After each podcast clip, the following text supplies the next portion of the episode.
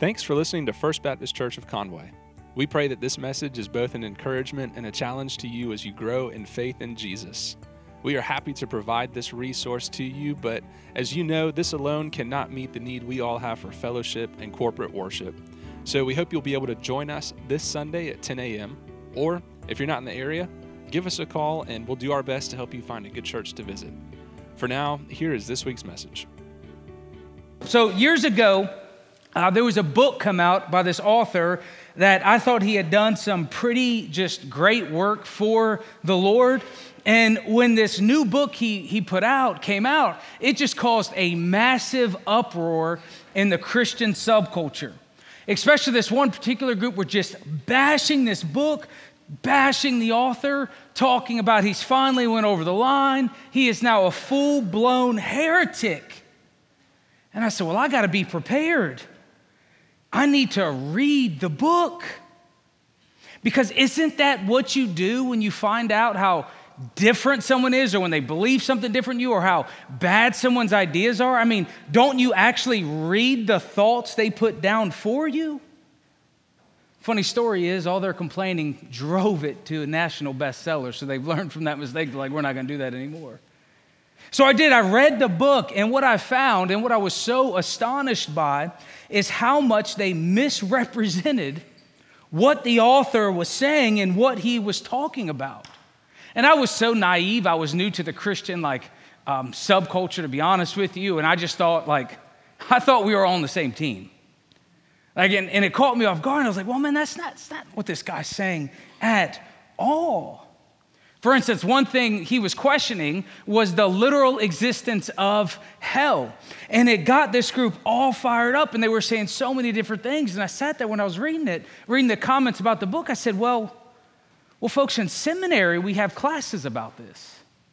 In seminary, we have to read books called The Four Views on Hell. Like people questioning the literal existence of hell and what it actually is isn't like this new idea. It's something that all people who pursue theological education have to, to work through. So I was thinking, why is this group acting like we don't all, or like all pastors don't think through? Like, this is a very common thing. Why are they acting like this guy's out of left field and this isn't kind of a normal theological issue? And so they started me on this journey because what I found is that the people who were getting bent out of shape had never actually what? Read the book. They never actually interacted with the author. They were listening to somebody who read a portion of something that somebody else said. And by the time it got over here and they started blogging or writing about it, it was so far misrepresented. I said, well, what, well why aren't they just reading it for themselves? And so this started me on this journey of thinking for myself. And what this is, and you can do it too, it's not very hard, it's being intentional being intentional about reading people who you probably disagree with. And what I found as a Christian, trying to read other Christians, it's this amazing thing. I found out we have far more in common than we disagree about. And reading people from other denominations and other faiths, and um, excuse me, in our faith group, like reading their theological thoughts about things I disagree with, it just has developed me so much more. And I found like you can learn from people. Check this out you can learn from people you disagree with. Did you know that?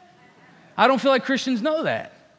You can learn from people who, who don't have a Baptist name. You can learn from other denominations. And what I learned is it drove me deeper into my biblical studies. It drove me deeper into learning God's word. In other words, rather than just calling someone an idiot, I took the time to read them. Because calling somebody an idiot that has a PhD is probably not accurate. It's probably something else going on. So I took the time to read and generally find out, I find out these are well-meaning Christians who just have biblical, um, different biblical convictions, but they are trying to stay true. I may not agree with them, but you can see that in their writing. And I found so many great scholars to learn from, so many um, great people you can just digest who, who don't have like your same denominational title and stuff like that. Like there's a whole Christian community out there, folks, to learn from and, and work through. And on my journey, I'm getting to where I'm going. Don't worry, here I am. On my journey, I read through these different people and I found out something intriguing. I found out that these giants of the faith, these top scholars of our day and for the past couple hundred years, I mean, the top people in biblical research, pre searching, these people who've led millions of others in the faith, they had this one common thread, and it just kept coming up over and over again. They love or loved the Psalms. They loved the book of Psalms. They were shaped by the Psalms. They delight in the Psalms. And most of them wrote their own book about the Psalms or devotionals or commentaries on the Psalms. And I was telling one of my friends, he's way more skeptical than me. I was telling my friends about this this week, and I said, Look, man, all these authors, I started listening off these people he knew. I said, Man, all of these guys wrote books on the Psalms. He said, Yeah, cashing in on their fame, are they? I said, That's how you take that? I said, You're skeptical, buddy. I said, that, That's how you take that? He said, Well, wouldn't you? He said, If you had a big name like that, wouldn't you write a devotional book for other people? And I told him, This is exactly what I said. I said, Well, I'm afraid the reason why I don't have a name like theirs is because I don't take the Psalms as serious as they do. Like, because they were just shaped by the Psalms. And so here's some quotes for you. We're going to go over them. Look at this. This is from Charles Spurgeon. He was a megachurch pastor before there was a term called megachurch. Did you know who Charles Spurgeon is? You should know who he is. He's a pretty, he's a pretty big preacher. He says, The delightful study of the Psalms has yielded me boundless profit. What does that mean? Boundless. I wish I talked like this. Boundless profit and ever growing pleasure. Common gratitude constrains me to communicate to others a portion of the benefit. This is the introduction to his book. He writes about the Psalm, six books actually, with the prayer that it might entice, induce them to search for themselves. So Charles Spurgeon was shaped by him. Here's C.S. Lewis, Anglican philosopher. He says, The most valuable thing the Psalms do for me is to express the same delight in God which made David dance. Isn't that pretty cool? I know you can quote him. It's right there. Look, look what Billy Graham says. I know y'all know who Billy Graham. Who knows who Billy Graham is? Look, we know who this guy is. Good. He says, I used to read the Psalms, excuse me, five Psalms every day. That teaches me how to get along with God. Then I read a chapter of Proverbs every day, and that teaches me how to get along with my fellow man. I said, Boy, that's some good advice. Good advice. We're not done yet. Let's move on to the next person. This is John Calvin. You can look him up if you don't know who he is. It says, There is no other book in which there is to be found more express and magnificent commendations. Commendations. Look, I, this is super wordy, okay? But it's super good. So let's start over. It says, There is no other book in which there is to be found more expresses, express and magnificent commendations, both of the unparalleled liberty Yep, liberality of God towards his church and of his works. There is no other book in which there is a record so many of so many deliverances, nor one which the evidences and experiences of the fatherly providence and the solus. I'm telling you, I should have someone else read that. Alan, come up and read this for me, okay? This is super wordy. Okay, God, excess, um, God exercises towards and celebrates with such splendor of dictation and yet with the strictest adherence to the truth. In short, I should have started here, huh? like I just, I'm just catching this. Should have started here. In short, there's no other book in which we are more perfectly taught the right manner of praising God, or in which we are more powerfully stirred up the performance of this religious exercise. There's no other book, Calvin says. Look what Martin Luther says, not as wordy. Next quote. He says, It could well be entitled A Little Bible, since everything contained in the entire Bible is beautifully and briefly comprehended and compacted into a manual.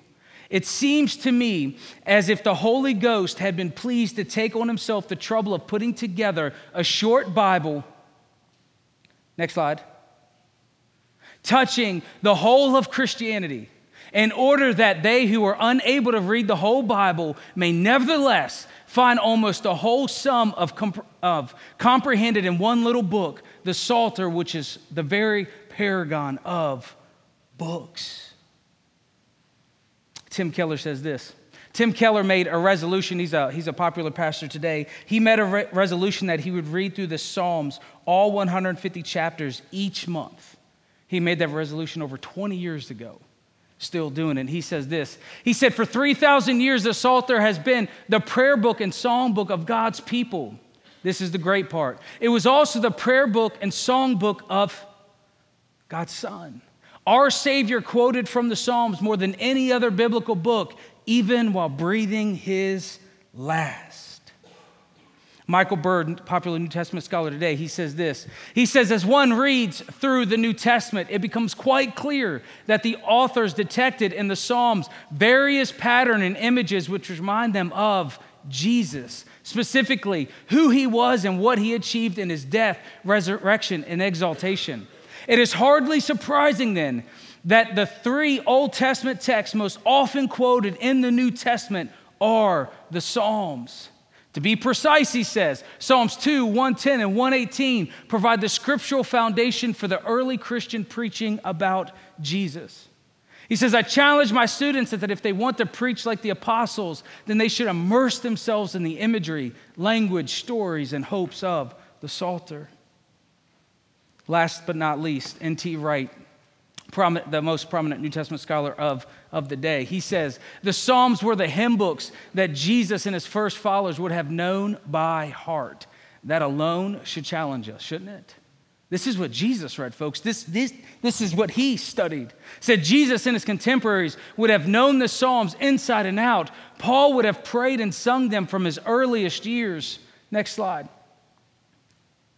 He says what Jesus believed and understood about his own identity and vocation, and what Paul came to believe and understand about Jesus' unique achievements. They believed and understood within a psalm shaped world. That same shape, shaping, remarkably, is open to us today. You see, the Psalms, I know there's a lot of quotes, I'm trying to talk you into something here. You see, the Psalms radically shape these people and so many more because that is the point of the Psalms. The point of the Psalms is to transform our worldview.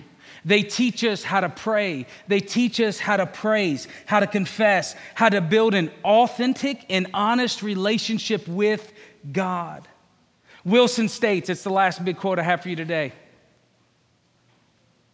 Never mind, I'll read it to you. Here goes. He says, The power of the Psalms is not that they present us with a neat, theological, consistent package we can assent to or reject intellectually. Instead, they confront us with the messiness and the conflict of life of faith lived out in the real world of body, mind, and spirit. In doing so, they allow God's word to penetrate deeply into dividing soul, spirit, joints, and marrow laying bare our inward contradictions, and yet at the same time encouraging us to approach the throne of grace with confidence so that we may receive mercy and find grace to help us in our time of need. See, folks, the Psalms are messy just like our lives are messy. They're not trying to figure out who's right and wrong. They're coming out, pouring out to the Lord what's going on in their lives. And so the goal for this series is very simple to introduce you to the Psalms and hopefully encourage you to use them as a part of your daily time with the Lord.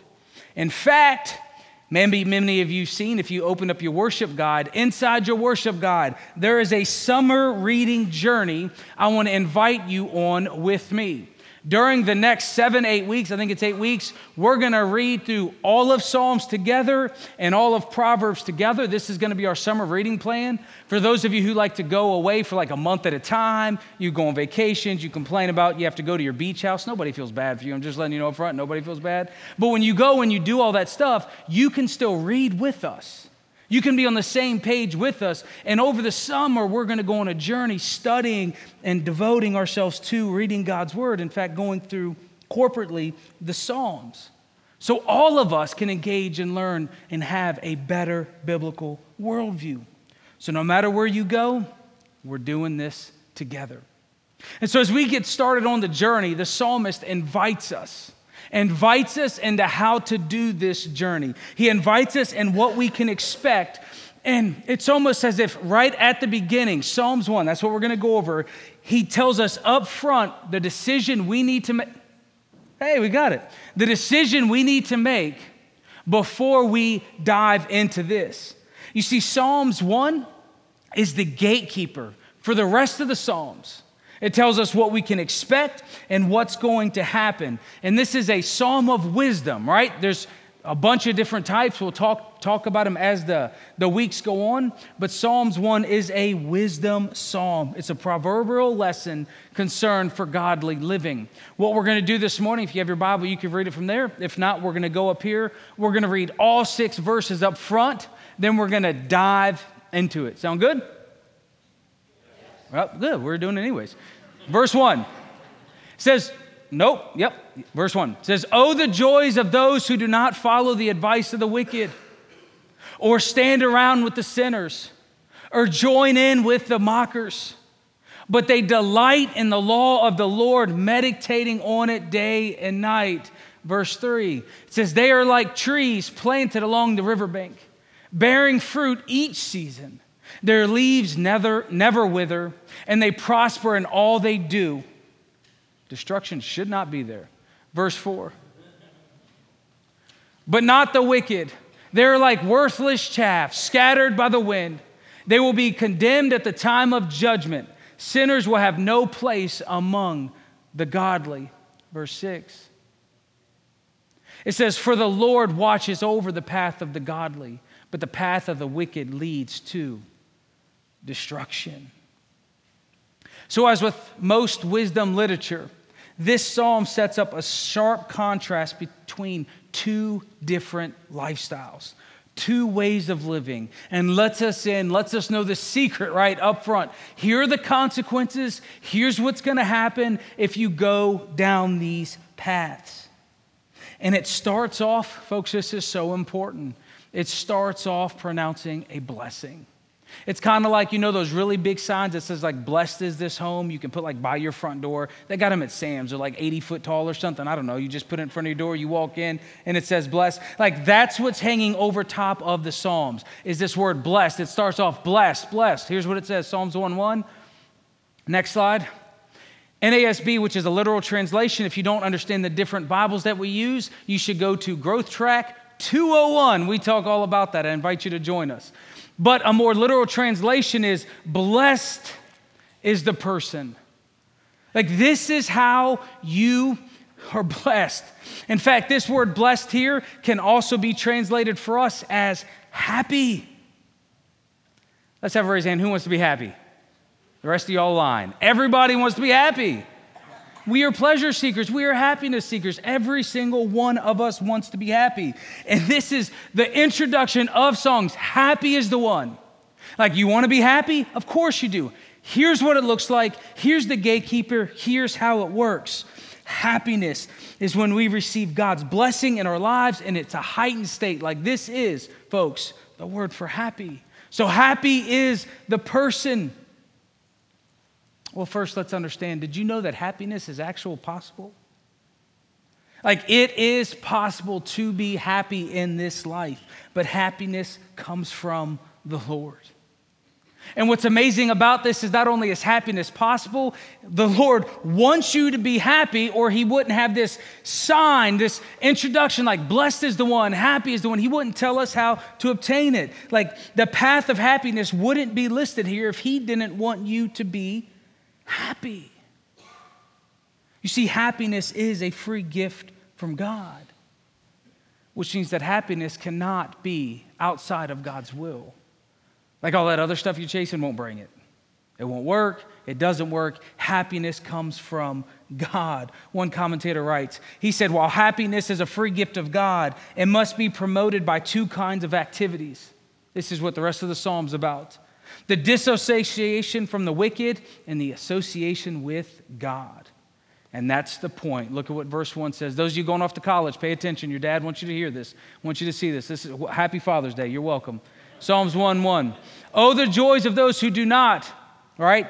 To be happy, those of you who are blessed, those of you who want to be happy, like you're going to experience it when you do not follow the advice of the wicked or stand around with sinners or join in with the mockers. And here is why you and I do not live in a perpetual state of happiness. Because according to the psalmist, those who are happy never get involved in evil. And since we lived in a fallen and broken world, and we are fallen and broken creatures, we can't do this perfectly. And while it's quite normal in poetry and the Psalms to see this parallelism, parallelism is where they say the same thing basically twice, just a little nuanced difference to kind of drive home the point. Here it seems like there is a progression of sin. You go from following the advice of the wicked. How many of you have ever done that? How many of y'all watch TV? Boom, follow the advice of the wicked. There it is. You're like, Brian, that's not. Then what is it? Are they saved, born again believers? I mean, what, is, what, is, what does this look like? Are they Bible authors? I mean, we all like listen to the advice of wicked if we were honest, don't we? And herein lies our problem. Herein lies our problem. Or standing around with mockers. So you just, first you like listen to what they say, and then you're standing around. That's like when you're hanging out at the water cooler, like kind of finding out what they're doing that evening, finding out if they really invite you to the party because you kind of feel left out. You've been there. And then what do you do? You join with them. And a mocker is far worse. This isn't just a sinner. A mocker is like talking bad about God, making fun of you for being a Christian, like the ones who are anti Christians. Not like just not Christians, right? Anti Christians. Y'all ever met those? Yeah, make fun of you for trying to live out biblical things. Yeah, this is what that looks like, folks. And what he's telling us is sin isn't neutral. Like, this is the path we all take. This is the path you're going to take. You start listening, then you start hanging around. The next thing you know, you're joining in. Like, that's the path. He says, stay away from this. If you want to be happy, don't do this. Like, stay away from them. Go the other direction. And he says, but verse 2 but if you want to be happy, they delight in the law from the Lord meditating on it day and night. Those who are blessed, those who are happy, delight in God's word. They delight in the revelation from God teaching us how to live. They choose to be influenced by God and His direction for this life rather than being influenced by someone else, rather than those who oppose God on how to live this life. And listen, if you didn't know this, I'm glad you're here this morning. Did you know that God is for you? Like, God loves you. God is for you. And the reason why we can delight in the Lord is because we have a God who chooses to reveal himself to us. He doesn't make you second guess, He doesn't make you wander around trying to figure out how to please God, go do ring dances and all that stuff. Like, we don't have to do any of that. Because we have a God who's revealed his will to us, who's revealed himself to us. And so we have a God who wants to protect us from evil. So he says, hey, don't do it. We're like, yeah, but God, you don't know how fun it is. He's like, yeah, but you don't know what's coming. We're like, yeah, I do. He's like, mm hmm, but you don't. Right? Isn't that what happens? He says, so stay away from that. He wants us to actually be happy in this life. You see, the whole narrative of Scripture is rather amazing. It teaches us that, like, sin and evil is a very real thing, and it wants to enslave us, and we are enslaved to it. But the happy ones, the ones who, like, enjoy life and figure this out, this doesn't happen right away. We're like not hanging out with your friends when they go out and do that stuff. Like, that isn't easy at first, but it protects you protects you from things you have no idea that could be coming. So happy are the ones who meditate and think about like what God wants for your life. Meditation day and night, you're like, Brian, so am I just supposed to sit in my room and just read the Bible? Yep, that's it. That's all you're supposed to do. No TV, nothing. No, meditating on God's word is that you're actively trying to seek it out. Like, are you actively trying to go have fun? Are you actively trying to not let's get in trouble, but some of you are. Like, what are you actively seeking out? Are you actually thinking about looking at how can I please God? How can I glorify God in this relationship? How can I glorify God this weekend? Like, how many of y'all asked that when you were 20? Right? How can I actually bring God glory in what I do? Not, hey, what can I get away with? Hey, think I'm gonna get caught? Hey, where aren't the cops most likely going to come for us to go hang out this weekend? That's what I was doing. I don't know what y'all were doing. Right? It's like actively, like, how can I bring God glory? So the ones who actively meditate, like, think through, like, here's what God says to do, so I'm going to do it. In other words, the Bible says to forgive, here I go. You're like, yeah, but, right. The Bible says this person's offended me, this person's bothered me, so it's my duty to do what? I'm, you didn't know. It's my duty to go to them. Right? They're not supposed to guess. The Bible says to submit. You're like, all right, here I go. And so when we meditate on God's word, the idea is that day and night, even at night, even at 10 o'clock at night, we're thinking about how do I follow God? How can I bring him glory? Rather than fantasizing and rationalizing the sin that continues to tempt and entice us and call us to it, we're saying, no, no, no, I'm going to live out God's word. He says, here's what's going to happen. Verse 3. If you do that, here's what's going to happen. He says, they're like trees planted along the riverbank, bearing fruit each season. Their leaves never wither, and they prosper in all that they do. That should not be there. If you knew your Bible, you would have caught that, okay? But that should not be there. But they prosper in all they do. Listen, those who meditate on God's words are like evergreens planted along the river, never decaying, never turning brown, never dying, fully alive. Listen, through all seasons through all seasons of life, they're still flourishing, they're still producing fruit because they're drawing strength from the proper source. They're drawing uh, strength from the riverbanks of God. They're drinking from His fountain because all of us need a power source. We aren't self sustaining creatures, we don't have own power within us. We all need to gain it from something. And we are called to drink from the Lord's word. Because, like trees, you and I, we are called to produce fruit. We are called to bear fruit in this world.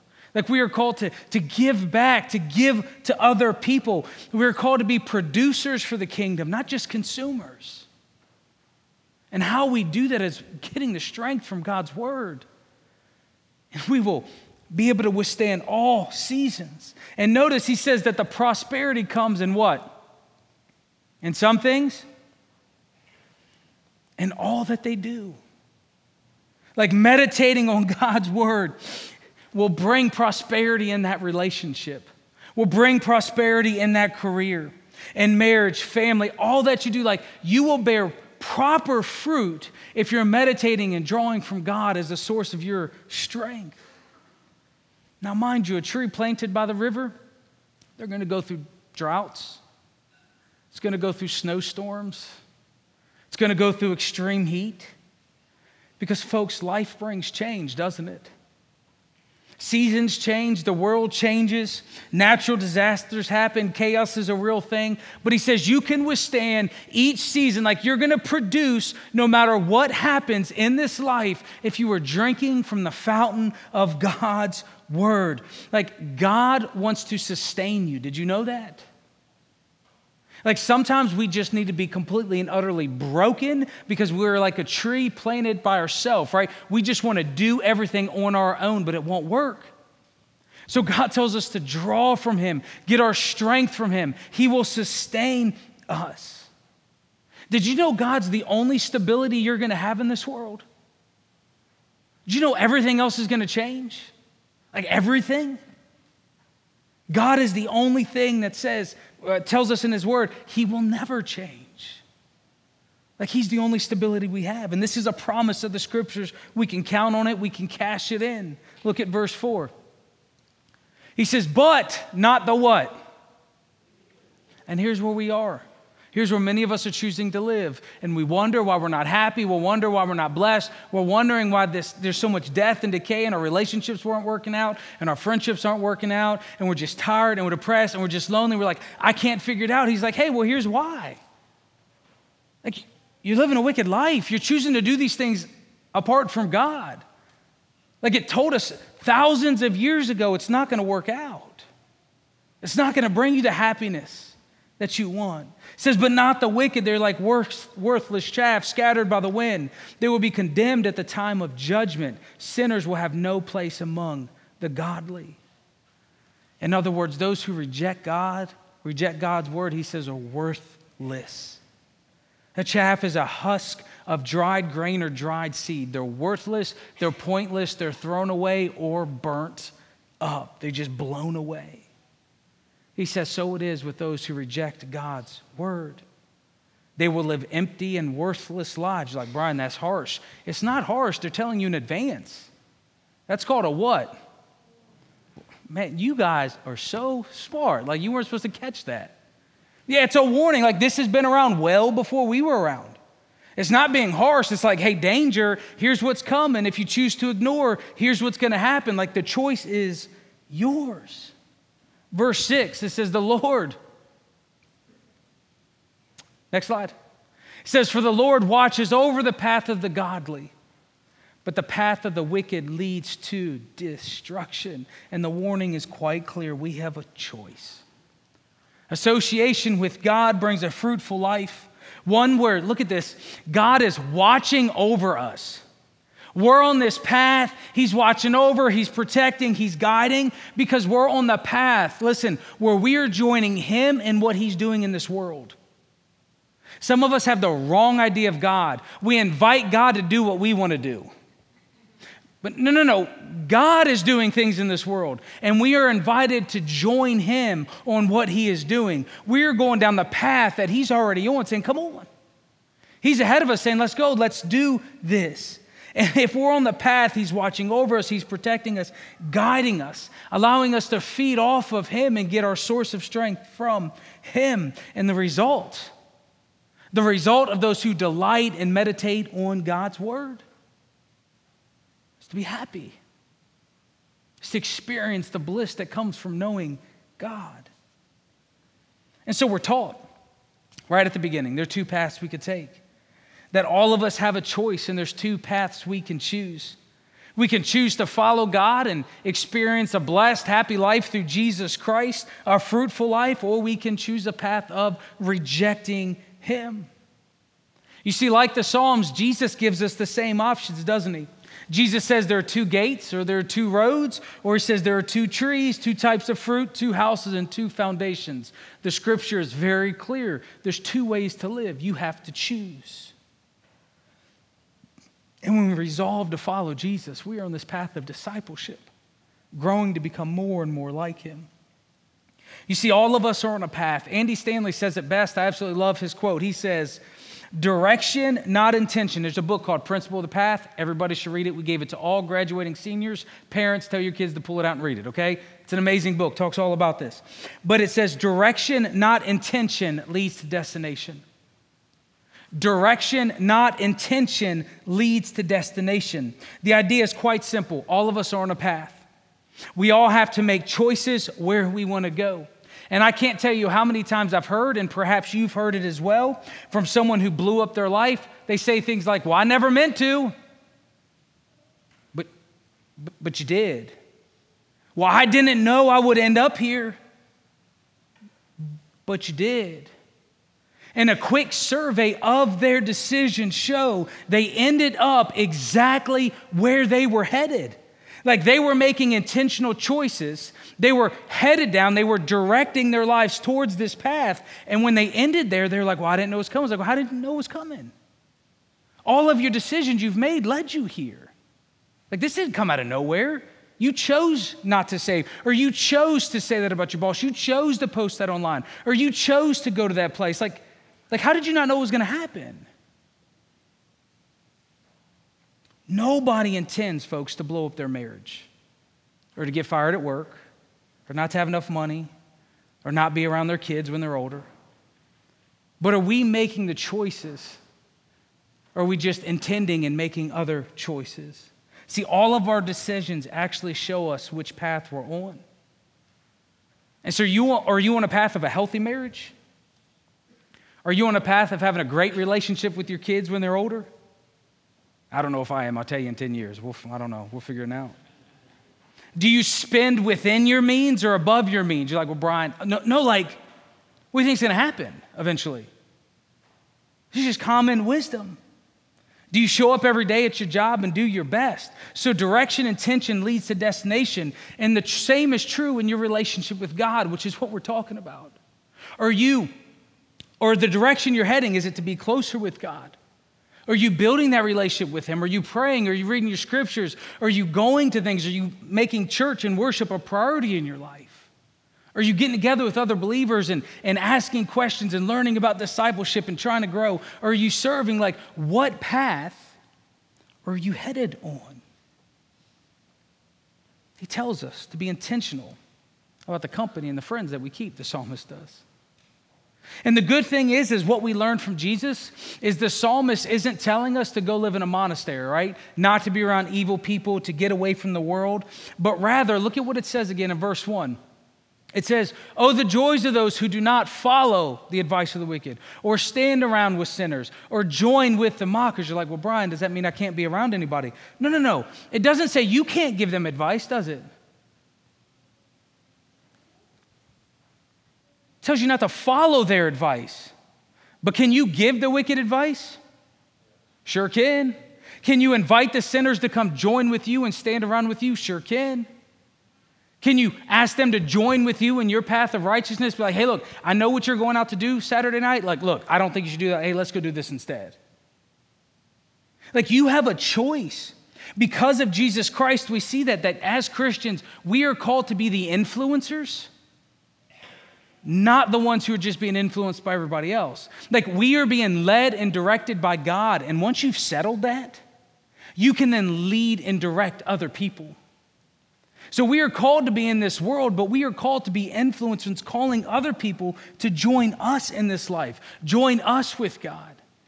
Doesn't mean you can't know or hang around people, it means you don't join in with that stuff they're doing. You see, when we are being led by God, we don't feel the need to be led and influenced by others. And I wish peer pressure was just a thing that teenagers face, but come on, folks. Adults feel it too, don't you? You feel that peer pressure like everybody else does. But as Christians, we are called to make and mature disciples. We are called to reach the last, the least, and the lost. We are called to in, be influenced by God in order to influence and direct other people. And so rather than allowing them to lead us towards their path, we invite them to join in in what God is doing in this world.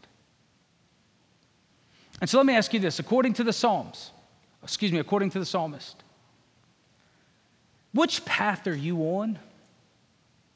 That's not fun, is it? Like, not which path do you think you're on, not which path would your friends or your family say you're on, but according to like this kind of stuff right here,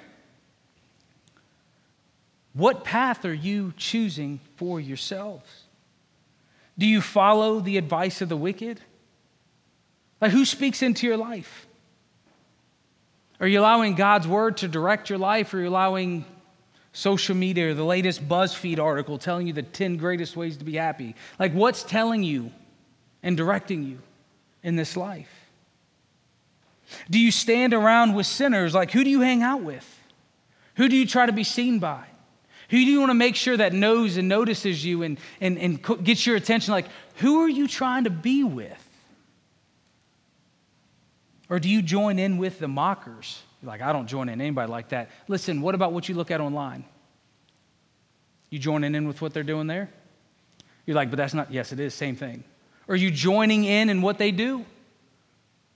Are you joining in to make that, that, that website possible because the number of clips and the advertisement, all that stuff, how that works? Like, are you joining in with those opposed from God by what you look at on TV? By those chat rooms, by those series? You're like, I know I shouldn't be watching this. Well, then don't what? Like if you know you shouldn't do it, if your kid came up to you and said, I knew I shouldn't have did it, but you'd be like, well, you just condemned yourself now, didn't you? Or are you drinking from the fountain of God's word? Do you let it direct and guide your life? Do you delight in Him? The psalmist invites us to choose, which is why we're going through the study. We choose which one we're going to do. And lastly, and in closing, the truth is, the problem is, none of us are going to do this perfectly. Folks, we can't. This is why we're in a perpetual, this is why we aren't in a perpetual state of happiness. It's not possible in this world. However, Psalms 1 points us to the one who did do it perfectly. Jesus is the only one who did this. He's the only one who was able to perfectly keep God's way in a world plagued by sin. Jesus is the only one who pulled off Psalms 1. But the amazing thing is, Jesus then invites us, you and me, to join him in what he's doing in this world. And he tells us he will cover us with his righteousness. And he invites you and invites me to share in that relationship with him. He invites us how to learn, hap, uh, live happy. And look at what he says here John 4 14. He says, But those who, I, who drink the water I give, here it is. But those who drink the water I give, Psalms 1, will never be thirsty again. It becomes a fresh, bubbling spring within them, giving them eternal life.